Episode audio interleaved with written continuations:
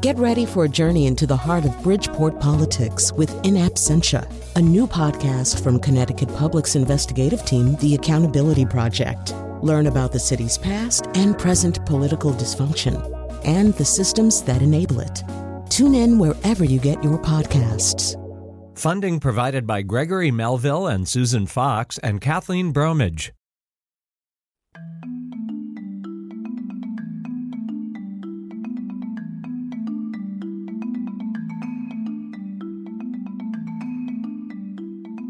This is Where We Live. I'm Lucy Nalpathanchil. Today we take you with us as we explore Philip Johnson's Glass House in New Canaan, Connecticut. The 49 acre property opened to the public in 2007. It was the focus of one of my first feature stories for WNPR. Almost 10 years later, I wanted to go back to see how this iconic landmark in modernist architecture is still capturing the attention of not just architects, but tourists from around the world. The glass house is what brings people to this pastoral property, but Johnson's evolution as an architect is spread throughout, from the glass house to the brick house to the subterranean art gallery to his sculpture gallery. Irene Shum is curator of the glass house. She starts our tour at Johnson's bright red and strangely shaped postmodern building known as Da Monsta. If you look at the glass house as a property, there we begin with the glass house Johnson, which is very geometric, and at that time, Johnson was interested in Platonic forms, and so you have this you know, circles, rectangles, pure geometry. And by the end of life, or towards the end of life, he was interested in complex geometries, and so we have this very irregular shaped uh, building that is both black and red, one room, and, and each each color indicates a form and each form is, has its own purpose. So one is, uh, again, it was designed as the visitor center. So the red section is where you would welcome guests, and the black section is what he called the theater. And so right now we have sculpture inside the, the monster. Now I had read that this is Johnson's you know, because of uh, Mies van der Rohe, mm-hmm. the, the, Farnsworth House. This was his version of that. Can you talk a little bit about um, first who Mies van der Rohe was and their relationship and how Johnson came to create the Glass House? Johnson joined the MoMA, which was uh, recently founded. MoMA was founded in 1929, and Johnson joined on a staff in 1930 and in discussion or, or at the request of Alfred Barr, who was then the MoMA's founding director. And Johnson was the founding director of the Department of Architecture. And he was organizing their first exhibition. And his first exhibition, he wanted to highlight what he considered modern architecture. And he was much more interested in um, the movements in Germany and in the Netherlands, whereas in New York at that time, what was considered modern architecture was more Art Deco, mm-hmm. and he was more interested in the Bauhaus, uh, these utilitarian forms. And so, as he was traveling in Europe, he uh, came upon Mies van der Rohe's studio, and Mies is a, plays a, plays an important figure in in Johnson's life or in his professional career and interests. Uh, he immediately gravitates towards Mies. Um, several of Mies's projects are included in the, the, international exhibition that he's organizing, but he also then employs Mies to be the architect of his nine, his apartment in New York City uh, because he wanted his apartment to showcase this new modern architecture. And so, again, Mies is someone who Johnson imitates. Mm-hmm. And after this exhibition, he's, he continues to be enthralled with Mies you know, Johnson leaves the MoMA, eventually goes to architecture school, and then after architecture school, ac- actually returns to MoMA. In 1946, he's organizing an exhibition of Mies's work. And around that time, in, in the discussion and planning of this exhibition, he's meeting with Mies. He's, he's at Mies's studio. Mies is now designing a house for Edith Farnsworth, and, and they are discussing creating a house of glass. And there are interviews where, where Johnson is talking with Mies of, oh, this is impossible, how do you do it? And so uh, Johnson sees what uh, Mies is drawing, sees his models, and then has an aha moment and designs his own glass house.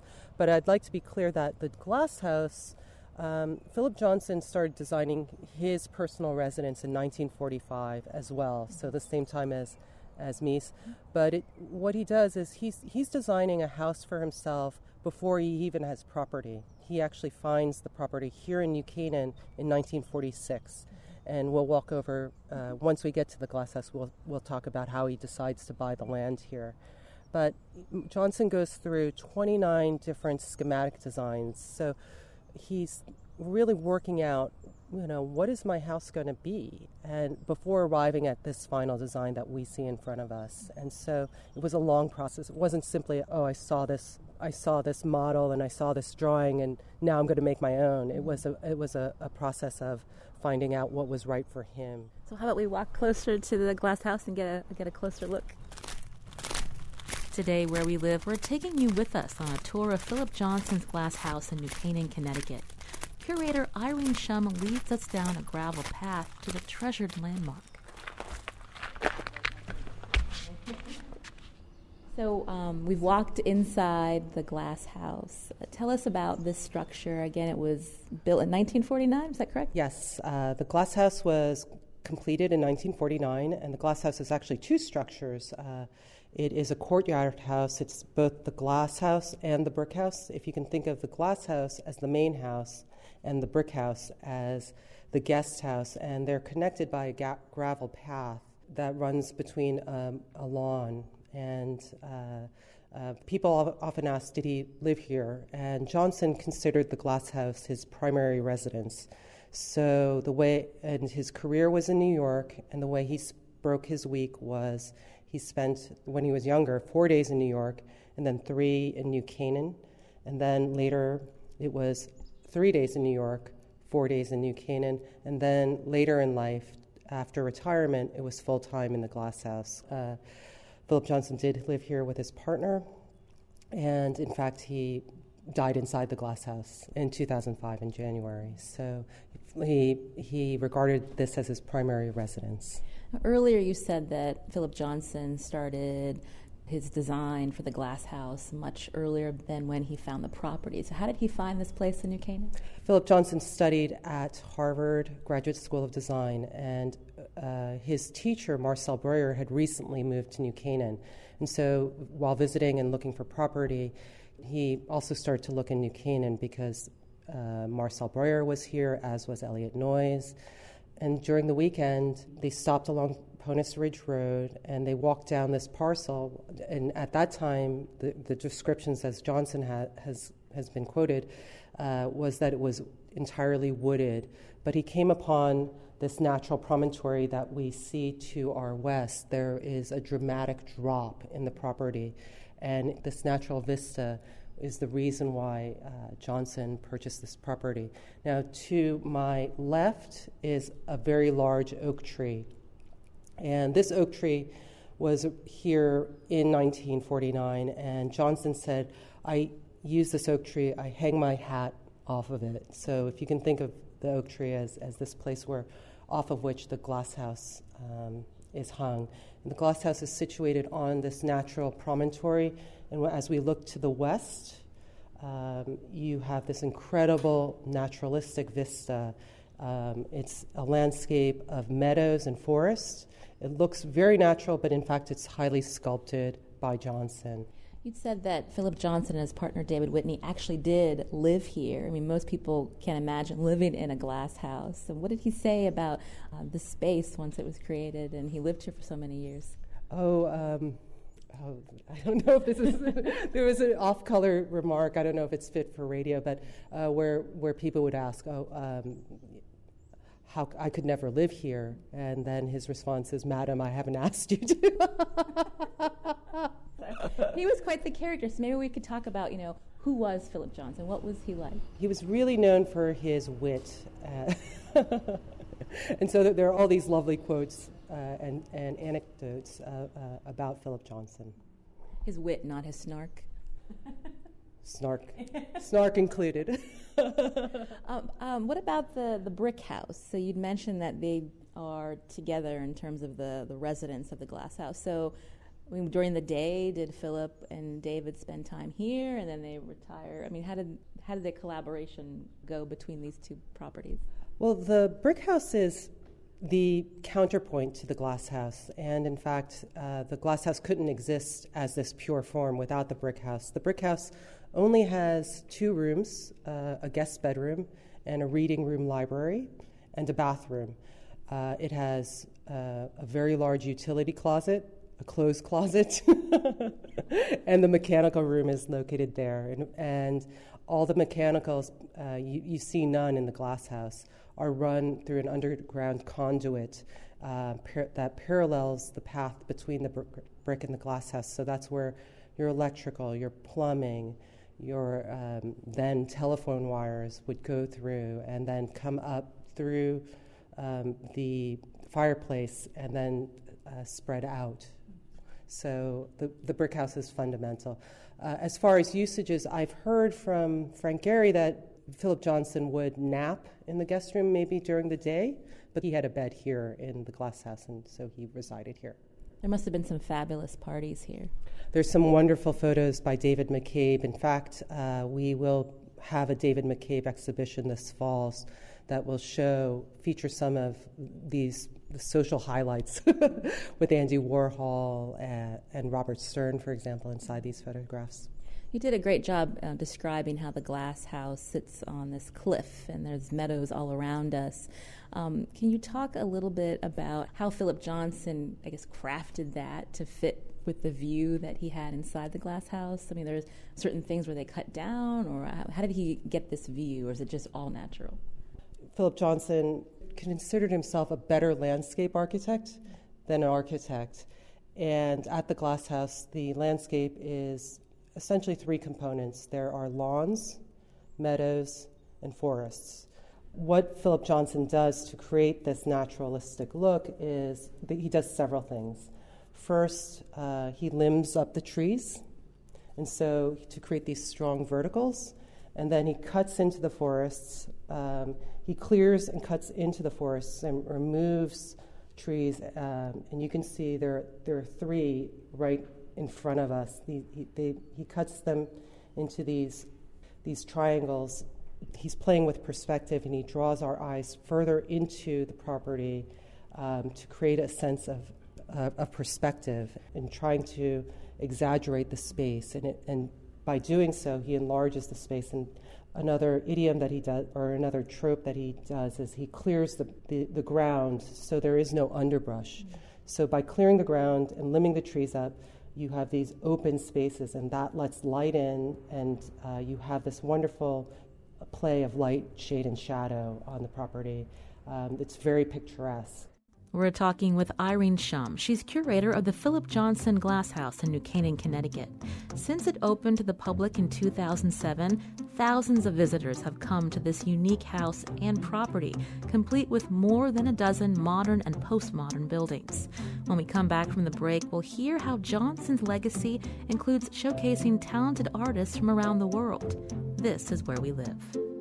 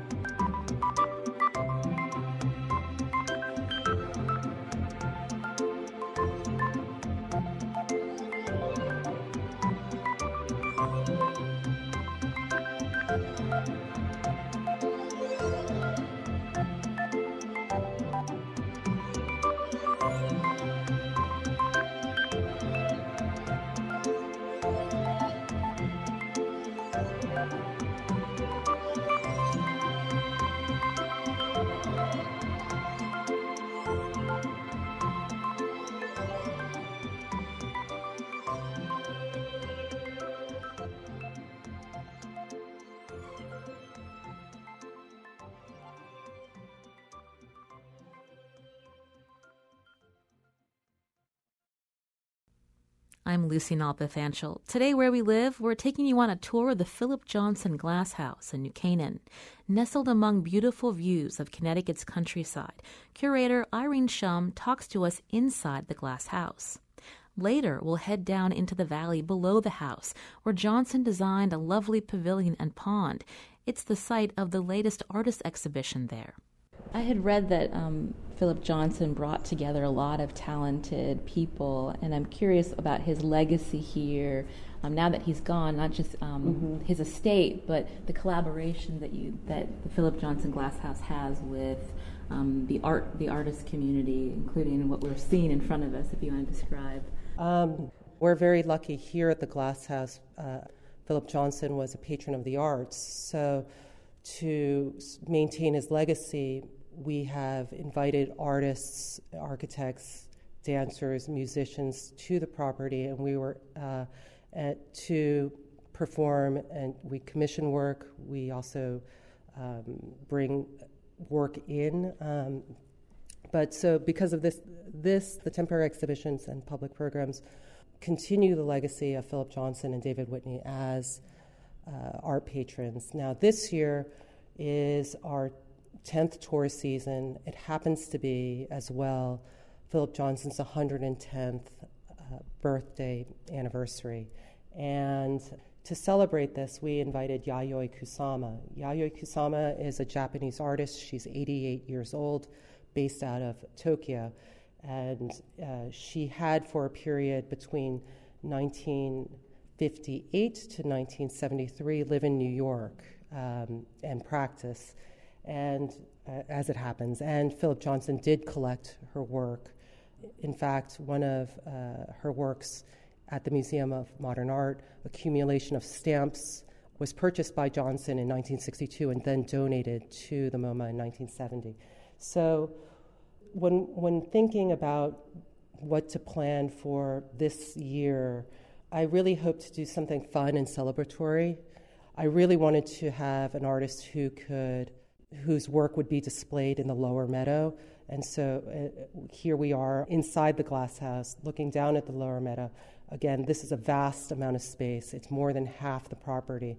And thinking about what artist or architect or creative person could create a piece that would hold this space visually and be interesting. Yayoi Kusama was one of a very select few that, that could do it. And I thought Narcissus Garden would be really beautiful in the pond. So we're looking down, and it's like these silvery orbs are moving with the, the wind and, and, the, and the pond as it, as it moves along. Yes, um, the glass house is located actually on the east face of the Ripperwater River Valley, and so we have our own microclimate here. Uh, the winds come down from the northwest during the mornings, and then around midday, uh, because we are close to the Long Island Sound, we get the tidal winds, and, and the winds shift and they come from the southeast and move northwest. And then again, towards the evening, it quiets down. So, uh, so although the pond is not tidal, it, uh, because of the wind patterns, all of these orbs continue to move. Now, there are 1,300 of these stainless steel orbs. They are mirrored finish. Um, um, they create this very glittering effect uh, when viewed from, from the promontory. When, what's nice about this particular piece, or Narcissus Garden, is it, it is a work that we can view from near or afar. Uh, from here, it has this beautiful shimmering effect, and you can see it from many different angles from the property. They're moving right now. Yeah, it's really lovely. It's very meditative. Here we are in the ponds, in the pavilion in the ponds, and uh, we can, when we look up, we can see the glass house, and then when we look out into the pond, we can see Yayoi Kusama's Narcissus Garden. Um, again, first created in 1966. Um, Yayoi Kusama is someone who it's well known that she, as an artist, has suffered from hallucinations and, um, and mental health issues um, what I really appreciate about her work is for her, she uses art to, um, for me, what her work is about is about the triumph of art uh, and its art's ability to transform pain into um, meaning and beauty. Uh, another thing that uh, Kusama is known for is one of her idioms is, is the polka dot. Now, the polka dot, she says, is she regards as an individual, and she is one polka dot um, among billions. And so, when you look at Narcissus Garden, this particular work is comprised of 1,300 uh, spheres. Each sphere is about um, it's 30 inches in diameter, so it's just under a foot, and they are in the pond. And they, if you uh, think of the way Kusama looks at the world, it, and watching these um, these spheres move around the wa- uh, water, it becomes very contemplative and meditative. You can think of just even human dynamics and how sometimes these these these spheres move in groups, then they move together. Sometimes they split apart. Sometimes they're single ones moving on their own. Um, it is a me- metaphorical work.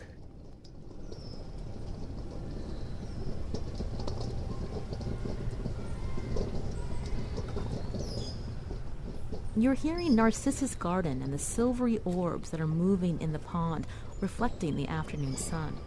From the pond, we walk up and through parts of the 49 acre campus that include the art and sculpture galleries and Johnson's library, where he was most productive. Glasshouse curator Irene Shum takes us inside. So here we are in the library study.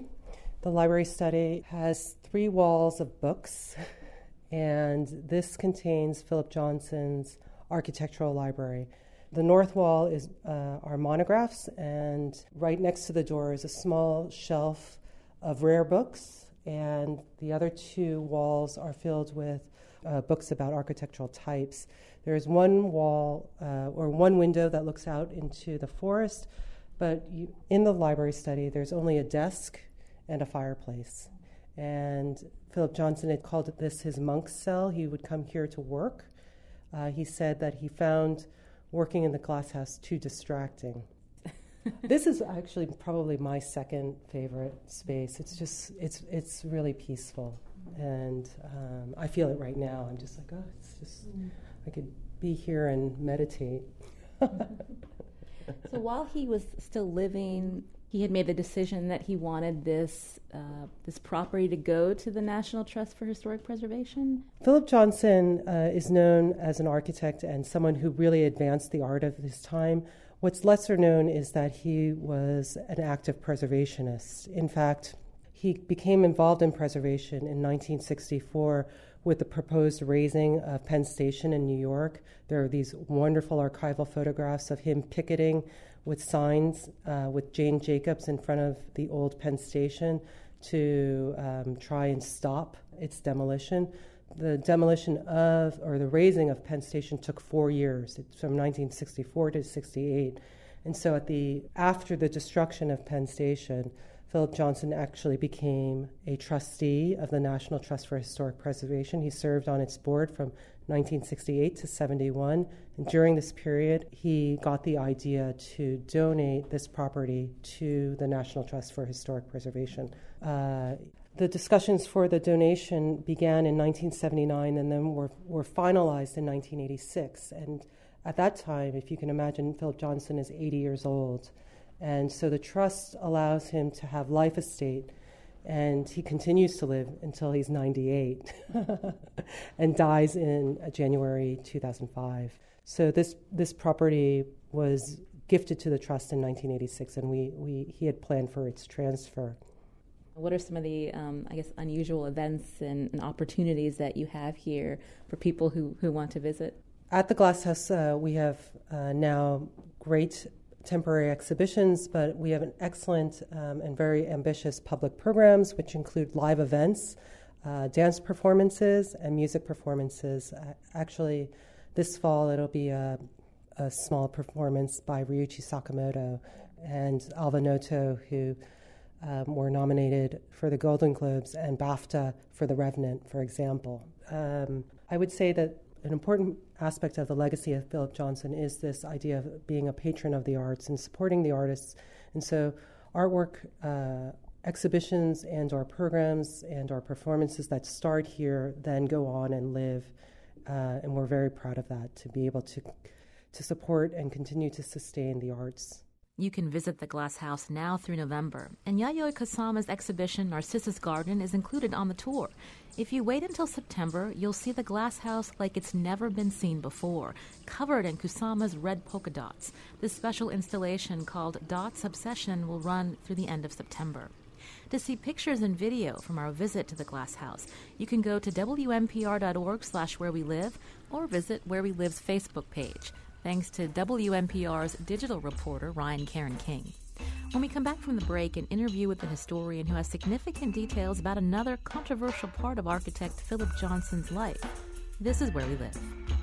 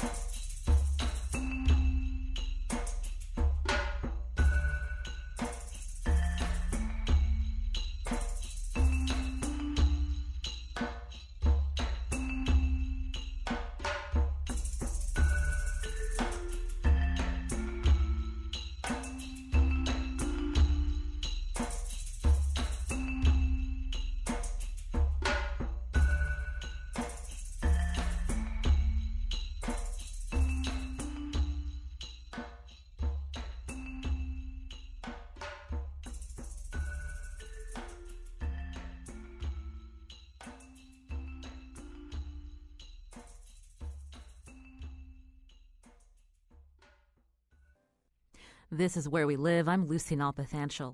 Coming up Monday, Connecticut's Old State House in Hartford has closed to the public, yet another consequence of the state's continuing budget issues.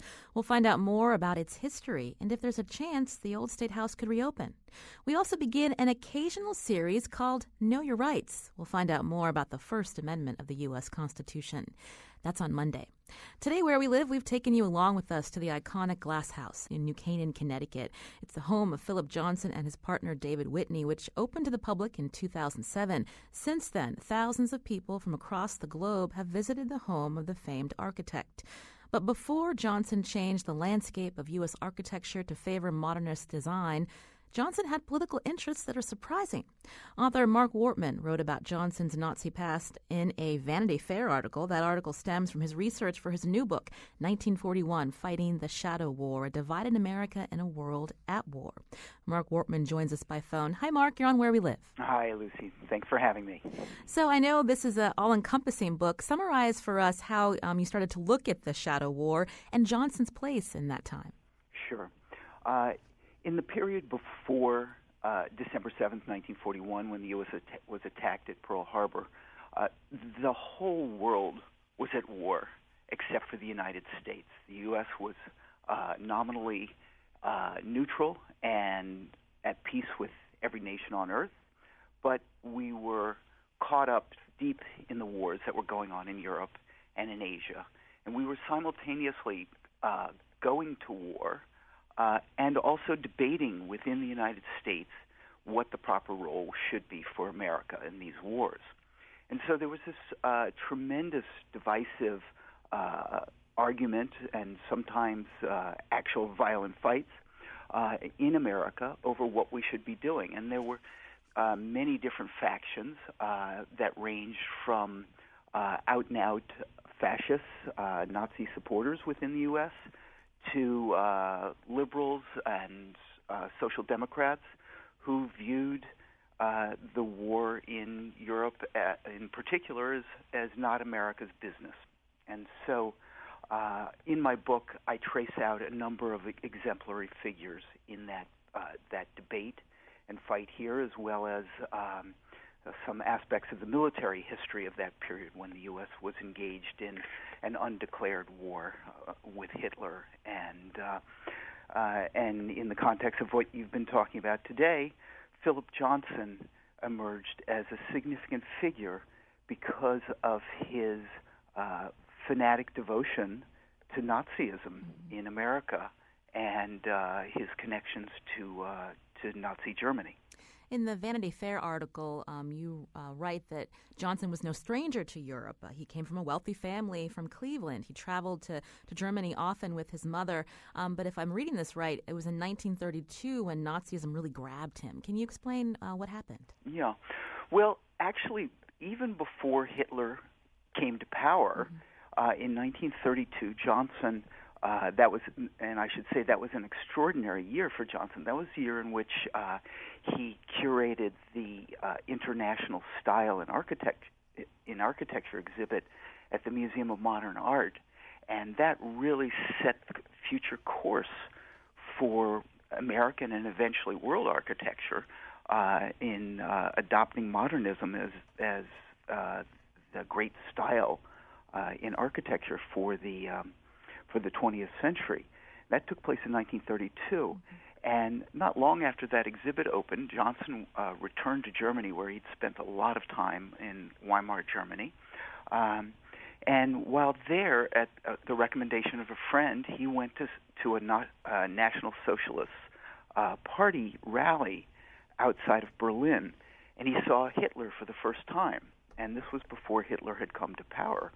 Uh, and he was completely smitten. He he found the experience totally febrile, as he said, uh, and he uh, basically from that point on became uh, an acolyte of uh, Nazism and uh, a devoted proselytizer for Nazism in America.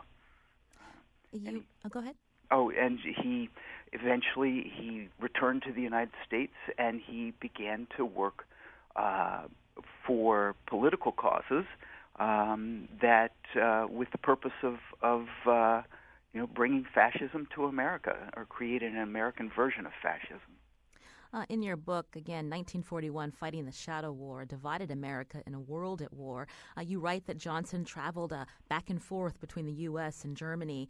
Um, but I was curious, you know, we hear often about um, Philip Johnson as this world renowned architect, but, you know, he was also a gay man. Um, he also um, was a proponent of, of the modernist movement. These are two things that Nazism, you know, was not about and they actually targeted. So how did he reconcile that if he was such a fascist? Yeah.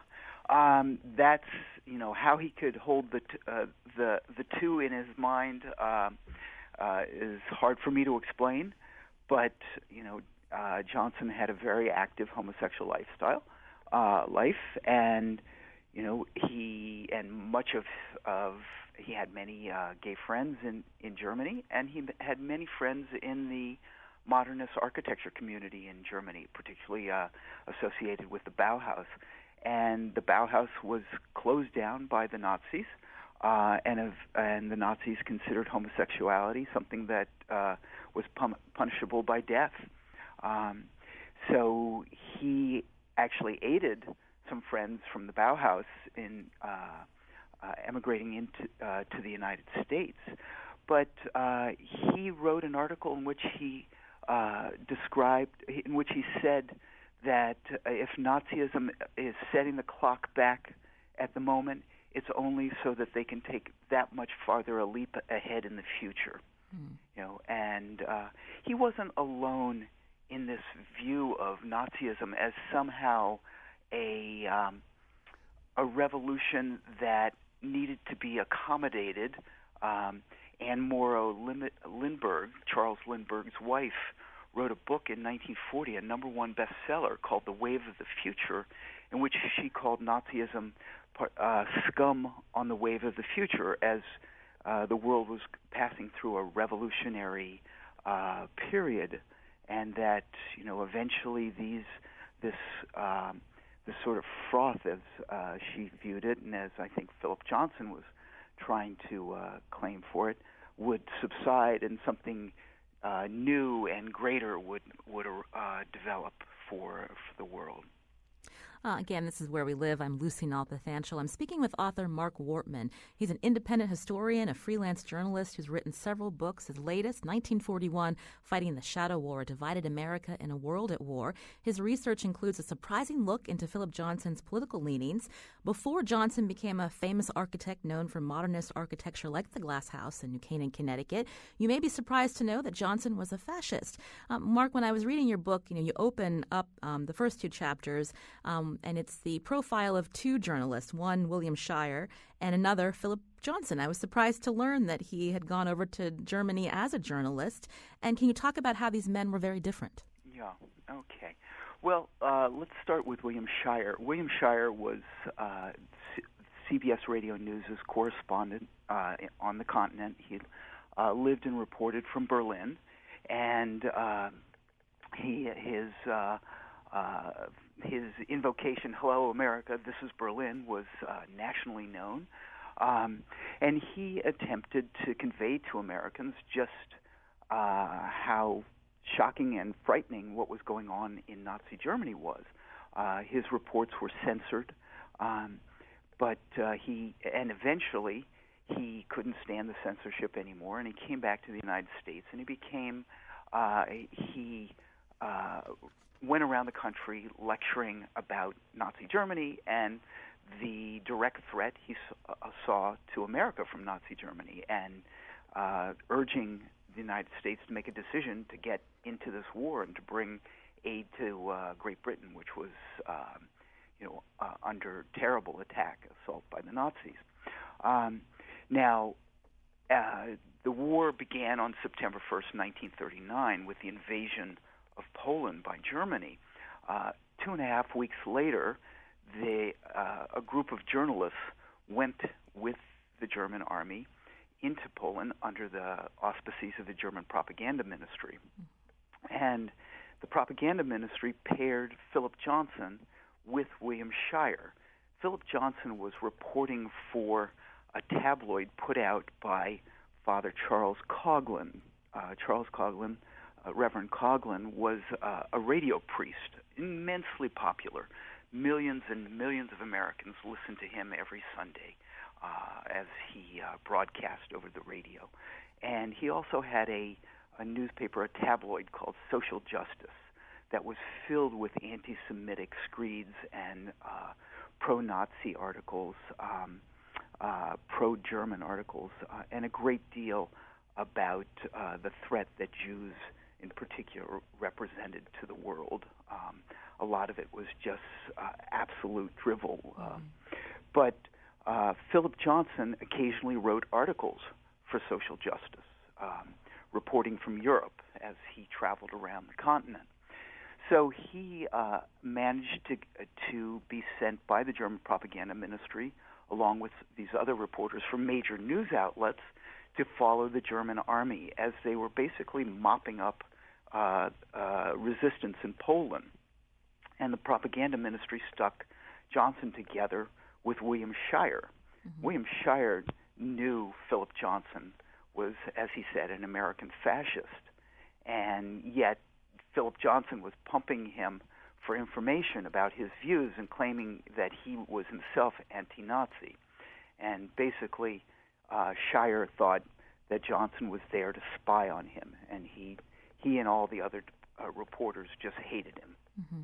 So when did um, Johnson's, you know, his political leanings, the fact that he was, uh, I, I, see he was listed at one time uh, as an American Nazi. When did that start to catch up with him in the U.S.? Yeah, well, he continued to uh, work with pro-Nazi groups in the United States. He went around uh, the East lecturing uh, about uh, about Germany and its current state. He uh, he wrote, as I said, these occasional articles for uh, Coughlin's Social Justice, in which he um, said that Americans were misinformed about Germany and about their uh, their intentions.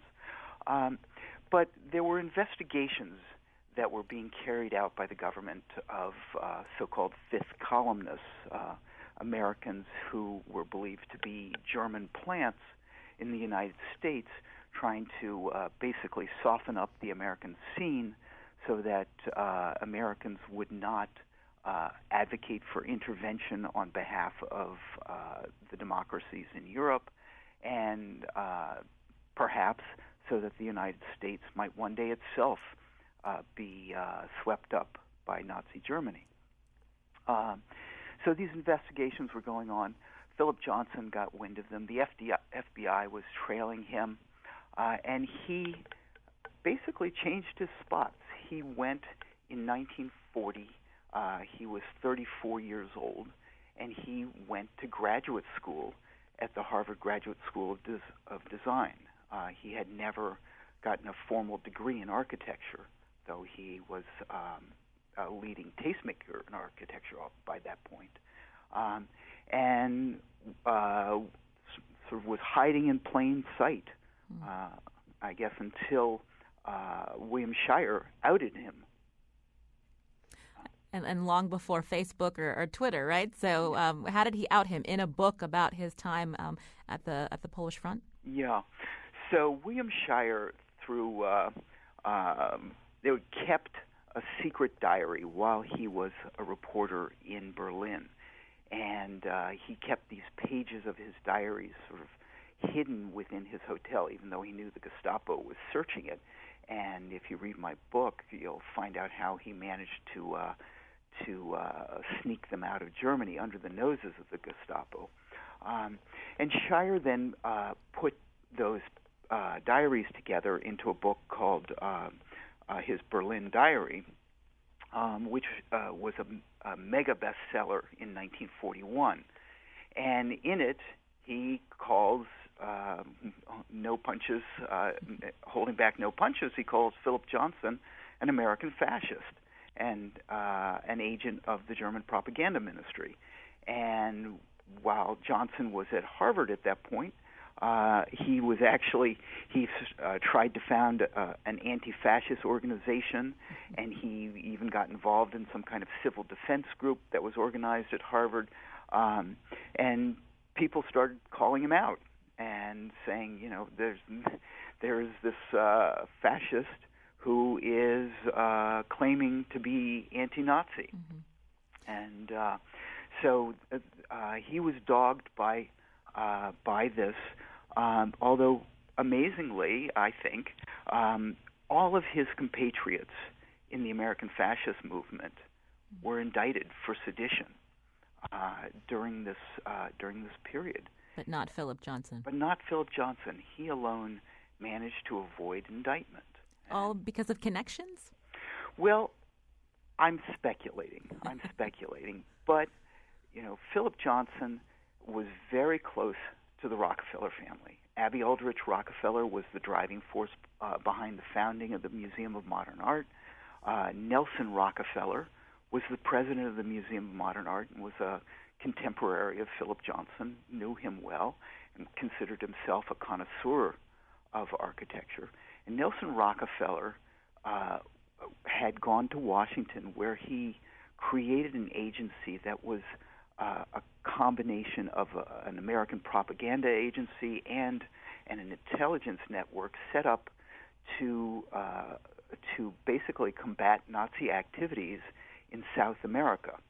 You know, the, Germany had been very effective at developing uh, uh, its influence in South America for trade and other purposes, and Nelson Rockefeller was working to counter that effort and he worked very closely with the FBI and as well as conve- congressional investigators uh, looking into uh, fascist activities in the United States tied to South America.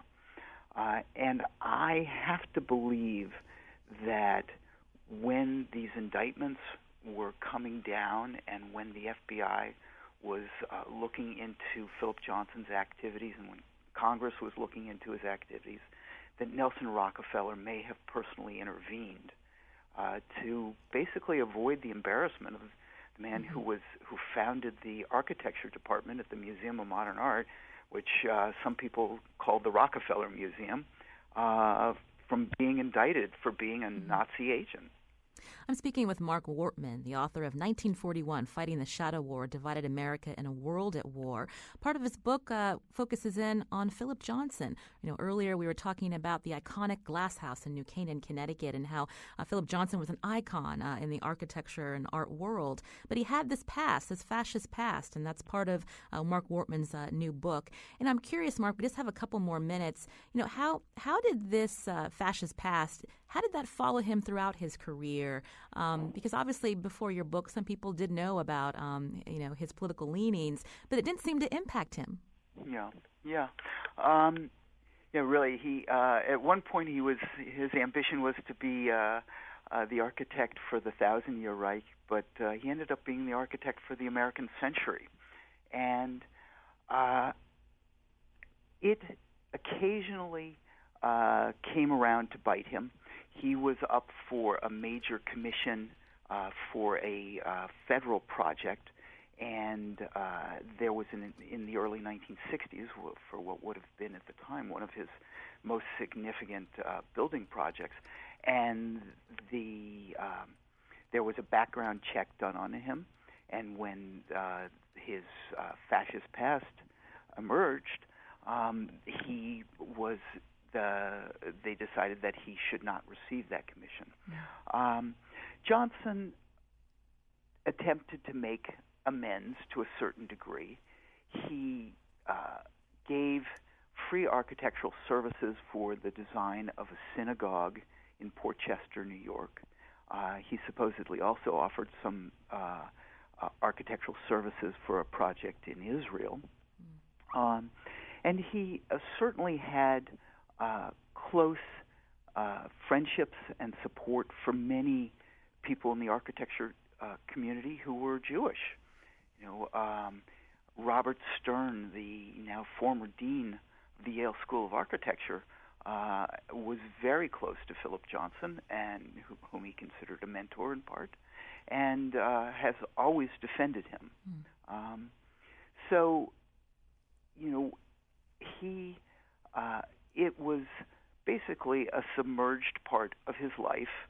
Uh, people in the architecture community, I think, had a, a, a degree of awareness of about that uh, that past, and basically because Johnson was both enormously influential, uh, very generous with young architects, uh, and uh, a very powerful figure in uh, the in American architecture throughout the uh, the mid-century period. Um, you know, I think I think it was basically uh, permitted to that um, his past was past. I want to thank Marc Wortman, author of 1941 Fighting the Shadow War Divided America in a World at War. A really interesting book, and I appreciate this insightful conversation. Thank you so much for your time, Marc. Thank you, Lucy. I enjoyed it. Our show is produced by Lydia Brown and Jeff Tyson. Our technical producer is Chion Wolf. WNPR's digital editor, Heather Brandon. Executive producer is Catie Talarski. Again, you can continue this conversation on our website, wnpr.org slash where we live. When you're there, don't forget to check out a video of our tour of the Philip Johnson Glass House in New Canaan, shot beautifully by WNPR's digital reporter Ryan Caron King. I'm Lucy Nalpathanchil. Thanks for listening.